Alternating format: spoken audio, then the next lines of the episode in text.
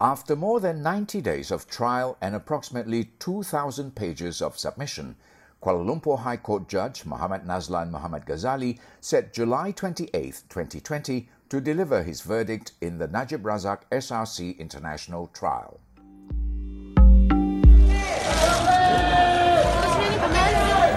Aras Pleno.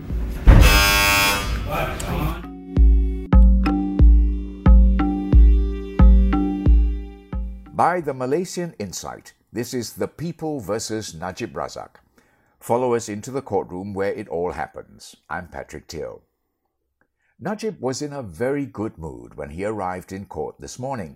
He could be seen chatting and joking with the court officials before making his way up to Judge Nazlan's courtroom on the fifth floor.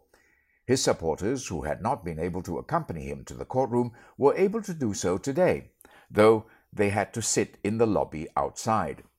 During a short break, Najib stopped to chat with them, and he posed for pictures and selfies too. It was the last day of submission in the Najib Razak SRC International trial. Najib's lead counsel, Shafee Abdullah, wrapped up the defense's case after five days of oral submission.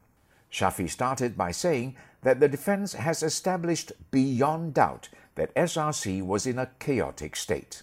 No one seems to know who signed the authorization letters sent to the bank for the transfer. There was a total failure in SRC, the lawyer said. The lawyer added that the bank, too, was in a chaotic state. The prosecution did not resolve the two issues, Shafee said. Why did the bank accept the soft copy? Why were the signatures on the soft copy and hard copy different? They didn't resolve this. Shafee also said that the prosecution was not able to show that Najib asked SRC to transfer the 42 million ringgit into his account. All they showed was the money was put in there, but they did not show if he caused the money to be transferred, the lawyer said.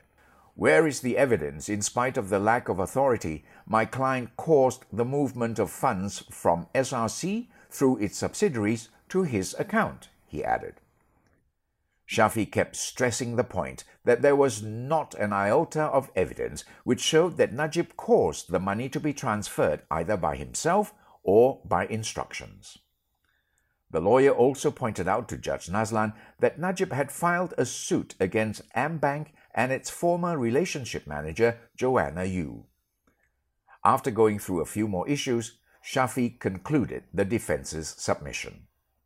He said, quote, We have raised more than a reasonable doubt pertaining to all seven charges.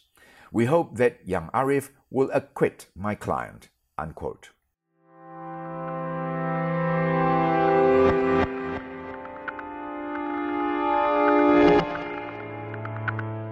After listening to the arguments and submissions put forth by both the prosecution and defense, Judge Nazlan informed them that he has set July 28, 2020 to deliver his verdict in the case.